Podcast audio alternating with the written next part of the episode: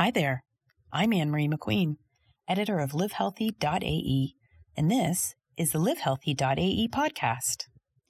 Each week, we will interview leaders in the UAE's health and wellness community, and we'll explore topics you read about in our online magazine, the only one of its kind for men and women.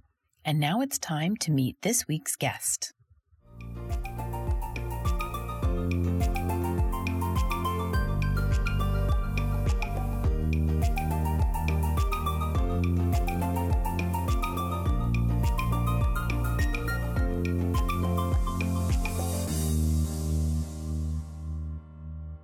The Live Healthy podcast, we have Helen Farmer, who is a longtime resident of Dubai, editor and journalist. Uh, people tune into her daily afternoons with Helen Farmer on Dubai Eye 103.8. Uh, I've been on a guest on that show too. It's a wonderful experience. And people follow the adventures of her family, her young daughters, Phoebe and Tabitha, uh, her husband, Nick, via her blog and social media. She's the mothership DXB. Um, and I think you call yourself a mummy blogger, but I get the sense that you're not like very proud of that you, you don't want. I don't like it. I don't like it. It's something I have to try and make peace with. That I'm a mum and I blog. But I even think that the notion of blogging's changed a lot over the last few years. You know, going from kind of longer form to kind of micro blogs through social media. And I think a big part of that is to do with people's attention spans. And I post something on a website, can people be bothered to click through? Sometimes they can if they're going to get information such as like a resource like on your website. But would people want to read I don't know. I think it's more about getting information uh, through Instagram more than anything. But I haven't, in lieu of another phrase, name, label, we'll go with mummy blog. But it's, this is going to be very strange for me because I'm used to being the one asking the questions. So you might find yourself being, I might try and flip it back on you. that happened last night with the journalist, and she's like, "Why are you really? Gabby?" I'm like, "No, we're talking about you." I'll try. I'll give myself a slap if it happens. First of all, I'm very interested in children. I don't have any children of my own, and I'm fascinated by the experience because whenever I'm overwhelmed, I always think, what on earth would I do if there was one, let alone two, tiny humans wandering around here? So, all my respect. And I'm just always so curious and, and in awe of the women that I know who do this and do this while working, but it's hard when you're not working because then you're home all the time. So, oh my goodness, I don't think either one is the, the easy option by a long way. And I do feel like there has been some kind of movement to understand and empathize what working mums and stay at home mums, because they're absolutely working, it's just not in an office space, um, are going through. And it used to be a bit more of a kind of a tribal thing. This is what we do, this is what we do. And I feel like that there's been a bit more of a middle ground and understanding. And I think this year's gone an awful long way to blurring those lines and, and bridging those gaps as well, because working from home challenging for a lot of people. I've been in the studio every day. I haven't really had that kind of lockdown working from the sofa experience, but I know a lot of parents have had to do that and have understood the stresses and strains and joys as well of being with the kids from wake up to to bedtime plus distance learning how have you been coping with covid in your house how has it affected you and everyone's mood and well-being well my kids are three and a half and five and a half nearly four and nearly six really um, so I think they're probably a bit more resilient and understanding than um, we perhaps realize. They can be quite accepting of things. You know, we can't go here because of the virus and this is happening. And, but equally, there's a very simplistic way of going, well, why can't we ask Google who started the virus? When does Google know when the virus is going to be over? And there's outrage that we haven't got the answers. Um, but you know, we're very fortunate here in the UAE that those kind of the really tough restrictions where we needed permits um, was during a nice time of year, you know, that kind of March, April time. And we're lucky enough to have a garden. So we were in the paddling pool a lot, we were on the trampoline a lot. And as I said, I was in the studio every day. So I was given special access to go into the office. So I was able to get that headspace, but an awful lot of people didn't. And I think where my kind of trying to make peace with it is that I'm a really I like being out and busy and doing doing this and going there and I think that comes back to being a journalist and wanting to share discoveries and information. And when that wasn't available to me, it was a real shift of, okay, we're going to be busy, but we're going to do it here. So I went through these kind of mad obsessions of working out from home, like hardcore, or, you know, addicted to jigsaws, or, you know, you know just these. Whatever. And I think a lot of people have we've, we've done that, like the baking or the, you know, we, we've seen these little patterns of behavior. And we did little things like we made a time capsule back in April when things were, were strict, which I haven't looked at yet, and I'd be really interested to do that. The kids are back at school now, and I think that was a decision that a lot of parents had to really weigh up when schools reopened. You know, do we put them back in the classroom in September? Um, you know, what measures are schools taking um, on a day-to-day basis, and a kind of a big, um, a bigger picture as well. And there's no right or wrong there either. Or, you know, all you can do is is make a judgment based on your circumstances. And you know, we've got so many families here in the UAE who, for cultural, uh, nationality reasons, might live with their grandparents. They might be vulnerable you know, children with um, immune issues, or have simply really thrived with distance learning. Some kids really enjoyed it, and it, it was a great way of them learning. So I feel like that was a big decision, but ultimately we love the kids' school and we trust them, and we wanted them out of the house. So they're back in the classroom now. I'm hearing conflicting reports of how they are coping with the differences in their ed- education and wearing masks. And, you know, sometimes I hear kids are re- really resilient and they love being back with their classmates and then i hear i've heard teachers say they're not okay the kids are not okay so i just what's just with your own little micro well they're, they're loving being with their friends. So when you go into the classroom it's split into two. So they have two bubbles. They have the camels and the falcons. Um, so they'll immediately go to their bubbles so yes it's a class but it's effectively split and they don't mix outside their bubbles. And we've had the the bubble song of them saying you know don't break the bubble because it's not safe. And i'm like this is uh, this is just gonna is this gonna have cause long term damage, or is this generation gonna grow up wanting to wash their hands 30 times a day? We don't know yet. Mm. Like we just don't know yet. Um, and I feel like there's some little kind of nuances in terms of behaviors day to day like they're not supposed to be sharing toys very much and that's quite a strange thing to be communicating to kids that mm, you should be sharing with our friends but you can't share that so that i think that's a bit confusing and then there's the, the, the, little things like mine not old enough to wear masks at school, but the teachers are. So we, you know, we come into school and we go through a tent that where temperatures are taken and there's sanitizing and things like that. When you take a step back, it is mental, mm. but you know, it, it could be it could be an awful lot worse. I'm just happy that they're back in a routine because I feel like a lot of kids really struggle being out of that routine for certainly that first term and this is my kids who I would say are generally neurotypical, but we've seen very um, difficult situations with children who might be on the autism spectrum, whose anchors and routines and people who are in their lives are just essential to their well-being and their behaviors and then that was taken away. And then it was summer and that was taken away and then it's back at school and things have changed again. So i think everyone's having very very different experiences of what's ultimately a shared human experience um, and I think the most important thing is to kind of try to not judge, to be like, you make your decisions based on your informed decision and what feels right to you as a parent, and kind of let everyone else get on with it. Does that make sense? It makes sense. It's the most beautiful. That's a beautiful sentiment. I wish everyone would listen to. But you know, hard times hard times divide us. So that the more people who are trying to do this, I think is helps our you know frequency. Now, mm-hmm. I am curious just I want to go way back. Did you always want children?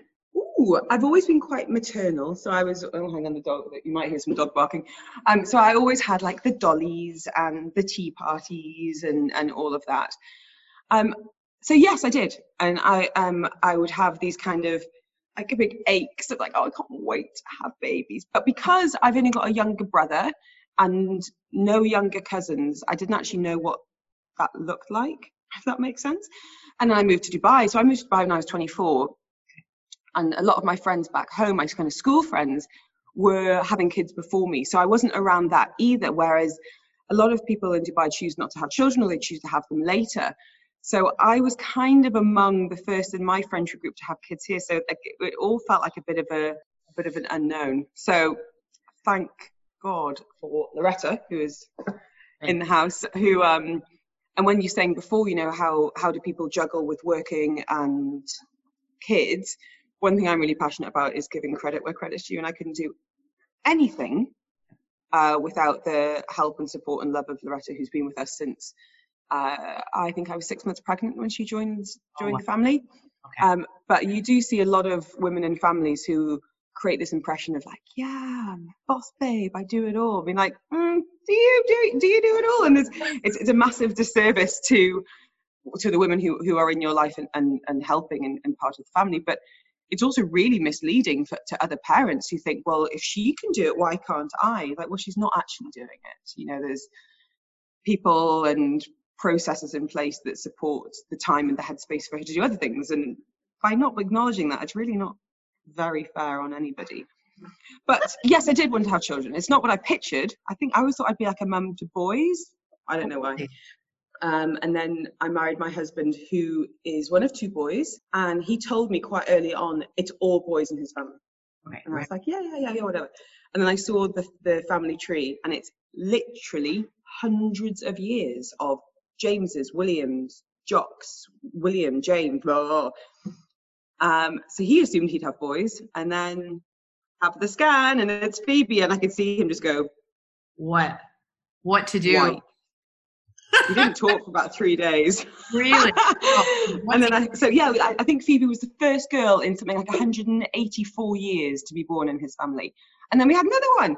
So we kind of broke the mold a little bit there. But um, he's a wonderful dad of girls. It's interesting the traits that having, you know, individual kids, but also the genders bring out in parents as well. And now I see boys in cafes or, you know, on play dates. I'm like, oh, They all have that same that's a lot scream. of energy. They all have that same ah, you know, like I hear it all over the country. Yeah, I and feel I'm like like, my nephew oh my god. Yeah, it's this hilarious little boy scream of just pure delight and mayhem. "Ah," like sweat and Yeah. mud and and that's not to say my girls sit there and you know they do their little you know dollies or anything they are they're quite disgusting in a lot of ways but the energy level seems to be very very especially at this age where they've got a lot of you know pent up aggressions and energies yeah i look at mums boys and i'm like wow you've got some mental strength and your house is probably a disaster area How um, did you? How is how how has it changed you in ways that you? Because they talk about, I like the concept of Mhm. conscious parenting and how your children sort of bring things out in you and force you to face things. Has that happened for you? Yeah, definitely. I think a lot of parents or people who want to become parents are concerned about having children because by nature we're selfish beings. And then you have this little person who's completely vulnerable and dependent on you and you can't have your lions, you can't be hungover, you can't well you can, but it's horrible. Um but you know, you you're not the priority anymore. And for some people that actually sits really well and they've got a nurturing instinct and for some people it's like well i don't want to change my life just because this kid's in it um, and i think for women perhaps more than men like something visceral changed in me and i can't it's really hard to explain but you know you hear about that kind of mama bear instinct and that wasn't necessarily the case from the beginning but you can feel very vulnerable as a parent because you've got this little person you know there's this quote about you know having choosing to have children is momentous it's like wearing your heart outside your body and i mm. think that's so true like you're so vulnerable you know, there's all these tropes in movies and books about you want to get someone like you threaten their family. And I never was like, I was like, oh yeah, whatever. And now I'm like, if you threaten my kids, like I would, you know, I would kill you. You know, that, and we're talking about bullying a lot at the moment because of anti-bullying week. And I thought of someone bullying my kids. I'm like, I'm like, rationally, I would deal with this as a process in the school, and I would speak to them. And the other part of me is like, I will wait for you after school, and I will rip your tiny head off. You know, you know, there's something like. You know, my Um, mom was a, a very mild mannered nurse, but she used to tell me when I was little, I would, I could, I could kill someone with my bare hands if they tried to mm. hurt you, and I'd be yeah, like, I'm not sure you could, but like that's, I love the sentiment. yeah, I, I think I could. So th- th- there's, there's that. And then I think for me, this is a really fun age. I love the kids at kind of nearly four, nearly six, because we can have conversations and they're funny. Like they are, re- they are funny. Their questions are hilarious. You know, we've had things like last, last night it was like, how much meat is on a seahorse? "Oh, I don't know. How many coins are there in the world? You know, like that. It's it, you know, it's this kind of bizarre chat but you can have a back and forth and it's a lot of fun like the stuff they doing they like doing i love doing like i love swimming and i love like, climbing and playing on the beach and kind of rediscovering that sense of fun and play is actually really lovely um, because i am actually quite a playful person my husband less so so he finds a, a bit of a disconnect and he can feel a bit awkward Mm. Playing and oh yeah she's doing this today where does she live and i'm like let's build a zoo Yeah. you know but, but i think every parent will have an age where they feel that like they're most comfortable with their kids. And Yeah. for Nick, that might be when they're studying and he can help them with that, or he's very artistic. So when they start wanting to do more arts and crafts and collaborating on projects together or like building things, like that's going to be his his thing. Um, but it's very easy to feel, feel self judgment when you don't feel like you're doing a good job at like the, Well- the play and you know. that self judgment is a good question because I think it stands in the way of all of us, right? Like that voice in your head that tells you you're not doing this right, you're not, you're just, you're not right. You know, like a lot of, once you realize that voice, it becomes a lot easier. But how in parenting, how did you deal with that? Because that must be like deafening all the time. It's all the time. It's all the time. And I'm very, very, very lucky that I like what I do because that would make life better. Uh, that would make life even more challenging to be getting up and going to a job that I hated Yeah. and having to be away from the kids at the same time. And um, the kids call me every day before, when they get home from school. So that's before I start the show at two. And I'll be like, how, was, how was your day? And they go, it was great. And Tabby, who's three year old, will go, why are you at work for so long? Can you come home? And she asks every day. Yeah. And we often, they, they'll be like, you know, are you at work today? Are we at school tomorrow? Da, da, da. And they, I know that they crave that time together. And that's something that I'm, I'm still trying to reconcile. Like, I, I don't want to look back and think, God, I'm never going to get that time back. But equally, that's the same for my career. I'm never going to get this time back. So trying to, I don't know. I don't feel like No. anyone feels like they're really bossing it. I feel like everyone's just trying to do their best. Yeah. And as I said, I'm lucky that I do something I enjoy. So when I say to the girls, and they go, "Why do you have to go to work?" I'm like, "Well, today I'm talking to so and so, and you know, we're doing this, and this is how it makes me feel. And you know, do you like having shoes because work pays for shoes? You know, like that. You know, you can kind of explain the rational side, but also the emotional side Right. and they what they find they find what I do. Obviously, it's it's quite an unusual job talking on the radio. Like they they're into it. They'll turn on, and be like, "Oh, that's mummy," you know, which which is really nice because I am kind of there in the afternoons if they're at home with the radio's on. but in a way, But aren't you, think- but sorry, I'm sorry, Helen. In a way, aren't you showing them a, a really good lesson at the I same time? so. I think so. Like from the outside, I hope so. I mean, I, I mean, it's not sorry about being like successful in a career. I think it's more to do with finding something that you really enjoy, and that's all I want for them. I mean, currently Tabby wants to be a mummy and a doggy doctor, so, and um, Phoebe wants to be. She wanted to be a dog trainer since she was two. Uh, a dog trainer who specifically teaches dogs how to surf, niche, very specific. um, and an artist and an athlete. I'm like, yeah, all good options. Um, so I hope I, I hope I am kind of inspiring them in in in Yeah. some way, maybe without them even realizing it.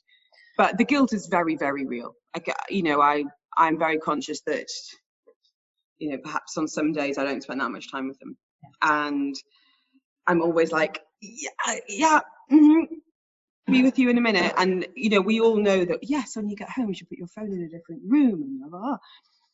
That would be lovely. It's definitely something I could work a bit harder on.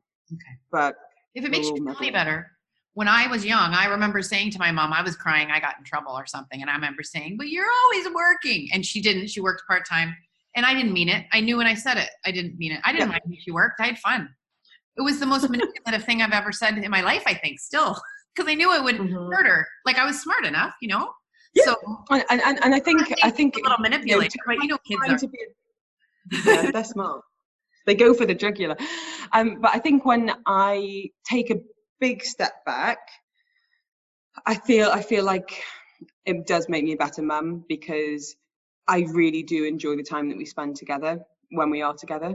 Um, and I'm productive at work, so I can come home and be with them.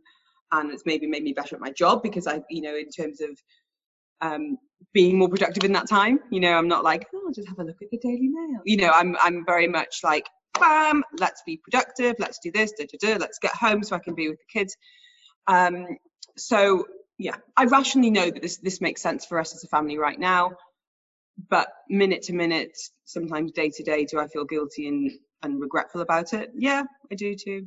Um, something I hear frequently. It sounds like you've worked out a good relationship with your nanny, and you've have a long-term relationship. But you hear a lot, I'm sure, of whinging about. Ah, I hear, full of it.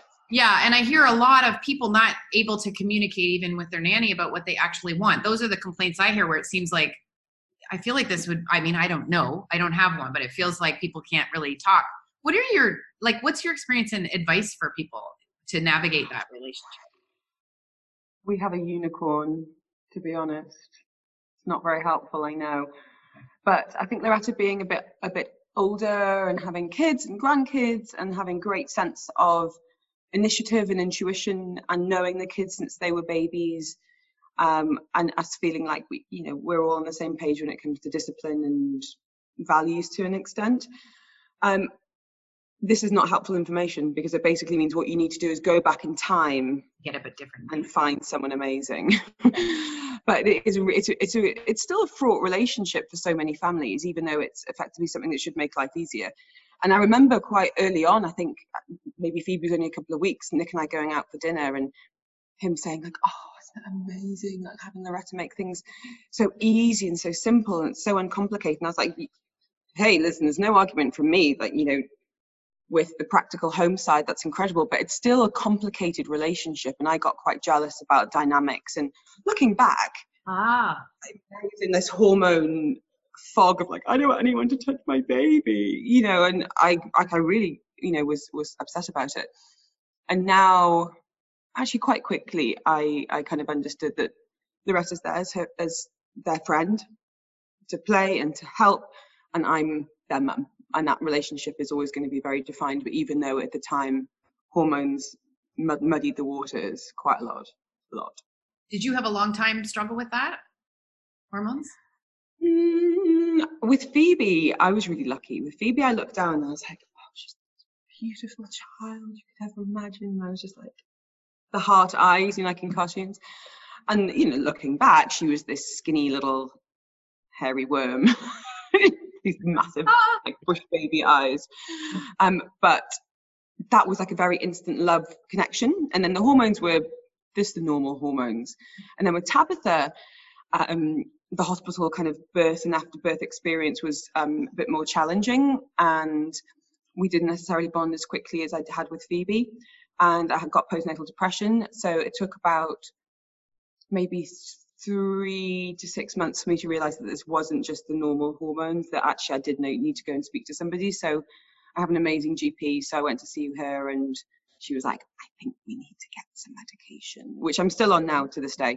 And it's working for me. And I'm a big advocate of knowing yourself and knowing ultimately what can help you. But that's me, that's me as second time mum. First time mum, I don't know what would have I don't know what would have happened. I don't think I would have had the wherewithal the confidence to go to a doctor and say this is not good. Um, so I would urge anyone who's struggling or anyone whose partner is struggling to it's, it is amazing the help that's out there, both you know talk therapy and medication and, and things like that. But you've got to know that you need help and you need to know that getting help doesn't make you weak or a bad parent or anything like that because that's garbage.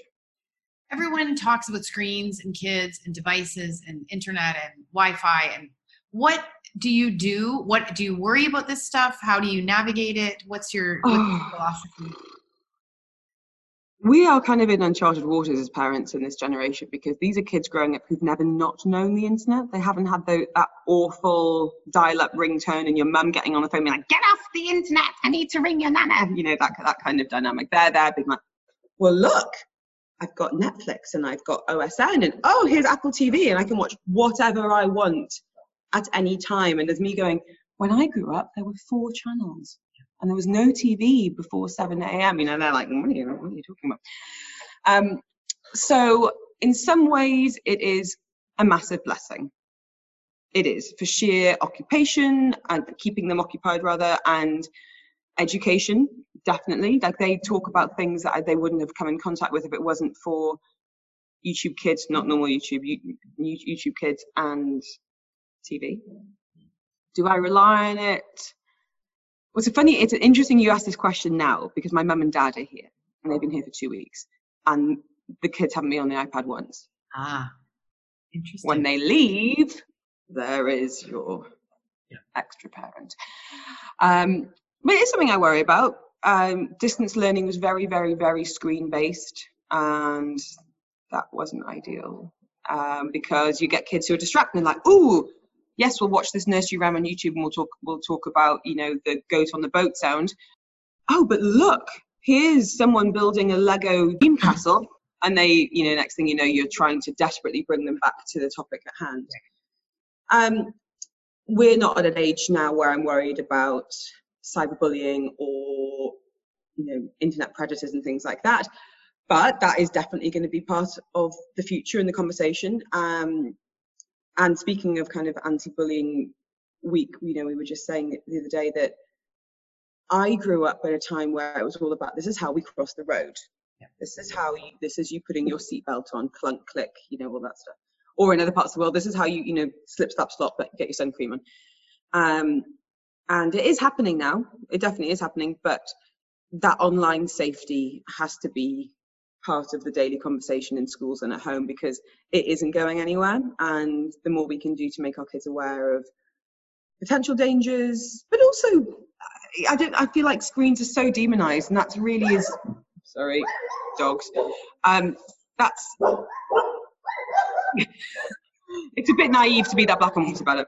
Like anything, you know, TVs were invented, and everyone's like, "Oh my god, the TV is the demon," um, and now there's always going to be something that's a threat to parenting and a threat to the family unit and the t- you know this time spent together. There's always going to be something. And at the minute right now it's probably the ipad. Um, but there are massive pluses as well. We need them to be literate. Like they're going to live in this world. They're probably going to be right. know how to code and all this stuff. You can't like whenever i hear this you know sort of gary vee says this he's like don't worry about it because your kids are getting so much from it um, that they're and also they're they're ultimately learning how to do whatever their job will be. Like the, the fact of the matter is, in 15 years' time, when my kids are going into the workplace, they'll be doing jobs that probably don't exist now. So to try and hold them against the standards that I had growing up of this is how you learn this and this is what this is what school looks like, it's it's nonsense because we're preparing them hopefully for a world that's very different to the one we're currently in. Yeah. So it's it's it's just another thing to feel guilty about, and I refuse to feel that guilty about it. Yes, yay! Do you have have you made a phone policy when you'll buy them their own phone? Because I hear that pressure hit, Ooh, early. I think it's getting younger and younger. Um, Ten? No, because they ha- they haven't asked. Okay. Apparently, apparently eight is the average for a smartphone. I think. I mean, do I want my kids to have a more expensive phone than me? No. Would it be useful for them to have a phone that they could call me after after school activities or you know WhatsApp Loretta, sure, but that probably will be about 10. I hope. I mean, who knows? We got an email yesterday about these are devices that you need to bring into school at certain years. Oh, and so it begins the expense of it all. Yes, um, but, yeah, but these are the big topics like how much pocket money do you give? How much money does the tooth fairy give? Uh, what age do they get the phone? How many hours do you allow screen time? I and what I found from pregnancy all the way through to parenting is people ask these questions as a way of kind of validating their own decisions and right. i'm definitely guilty of that as well. And that can be what stroller should we get? And i'll be like get the Bugaboo Cameleon it's amazing because this this this. And in my mind i'm like i spent five grand on that. So if you make the same decision as me that means that i made the right decision. And that makes does that make sense? And that and that is the case across the board for so many things to do with parenting what what does the tooth fairy leave for a tooth? I'm curious, in case I lose. Well, one. we had this uh, about a month ago. Phoebe lost her first tooth, which was like a weirdly emotional milestone. It's like she's got a grown-up tooth now, um, because it was her first. The tooth fairy left 20 dirhams and a new toothbrush, but we have said moving forward 10 dirhams. Okay, good. 10 dirhams, the going rate. Um, what would you go back and tell yourself maybe about this experience just now, just where when you're with her almost four and six? Is there anything you'd say, hey, that's sort of a silly question, but I'm just always curious. No, it's not. I'm just thinking. I'm just thinking. I mean, probably to enjoy them as much as possible because there is this lovely silliness to it all. And I often expect them to act older than their age and to be more mature and to, you know, enjoy doing certain things. And that's just not realistic. My husband's the same. He'd be like, why can't you sit quietly? I'm like, she's three. Yeah. She's three. Yeah. And, you know, we had the kids quite close together, and I was very conscious of when Tabby came along as a new baby that I try and not be to my two year old, oh, you're a big kid now. I'm like, she's two. so, so trying to not make them grow up too fast because I think kids these days are growing up too fast anyway. So to have fun, to be outside, to be physical, to um, the, uh, what I'm think I'm trying right now is to, to kind of model good behavior, good behavior around food and um, you know, kind of body image and exercise, and that become just something that we do as a family. So going for a bike ride, the food thing is more complicated well, because they are picky. A mom of two girls, and you know, you you've gotten very healthy in the last couple of years, but they I think they do say that um, you know mother's influence can the you know the comments girls hear through their life, and how many times do we ah. say I'm fat or I don't feel good or whatever. So how is that? No been? doubt. Yeah, how's that been? It's it, especially going back a few years ago. So I, I love having a bath with the girls. Like I, I, I really enjoy it. It's, I mean, it, they've got bigger. It's like crowded in there. uncomfortable. But you know, when they were newborns, and you know, I love it. I love being in water. My kids are the same. Um, but they would do things like you know, slap. You know, think think all these funny noises, and it would take like a real effort to not kind of take their little hands off my tummy, and you know, not to feel self conscious about it. Now I'm like, look, here's mum in her pants. Here, you know. So I am very conscious of my. Although we did have an interesting incident on the beach a few weeks ago. I don't know where they get things. And Tabby just went, she pointed at a woman on the beach who thankfully was wearing headphones. She went, Mummy, look at that big fat lady. And I was like, I don't know what to do about this. Like, do I say, you can't say that, that's not a nice word. I don't want to start attaching meaning to words like that. Like I just, you know, she's just saying what, what she sees. Mm-hmm. But I was like, oh, not, I mean, I don't know. I don't know what we do about that. So it is something I'm conscious about, like, you know, not being like, oh, I hate this or, oh, this dress is too small. Mm-hmm. But then they are going to be picking up issues from all sorts of places. So as long as it feels like at home that food is not good or bad, you know, we're not feeling terrible about how we look and we're active and we move. But yeah, the food, the, the picky eating is, it will resolve in time. They will not go to university or, or into the wider world just eating plain pasta. Okay. I hope. I hope. Well, it does seem like that for a long time that that's all they'll eat. It's hilarious how kids just eat. They have salty and then they move into that. What are your say? What's right now your top like tip or trick for kids your age? Um, I've been quite worried about the resilient side, so about easy crying. Um, and I think um, what I'm trying to do now is show the kids that grown-ups make mistakes too, that we're not these kind of infallible beings of perfection. And um, what we found during distance learning is it was great in some ways, but then Phoebe got back into the classroom and she's become very self-conscious about getting things wrong or people laughing at her. I think a big part of that was during that term, she didn't see any of her classmates trying something and, and failing or getting it wrong or getting a different answer or whatever. So she didn't experience that. Um, and she'll even say, if I write a shopping list or something, she'll go, Why is your writing so good? I'm like, Well, I'm 38. I've had, you know, quite a bit more time to practice than you.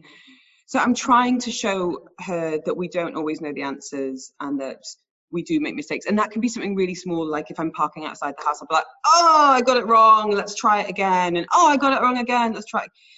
So I am just I just want them to be okay with failing sometimes and not to be not to be a big deal. Oh, that's amazing. Well, listen, thanks, Helen. I could talk to you all day about this. I like. I'll get you on my show next. Yeah, yeah. no, but thank you. It's been it's felt like free therapy. Oh, good. I like to provide that service. Thank you so much. Thanks. Thank you, Ann Marie. Talk to you soon.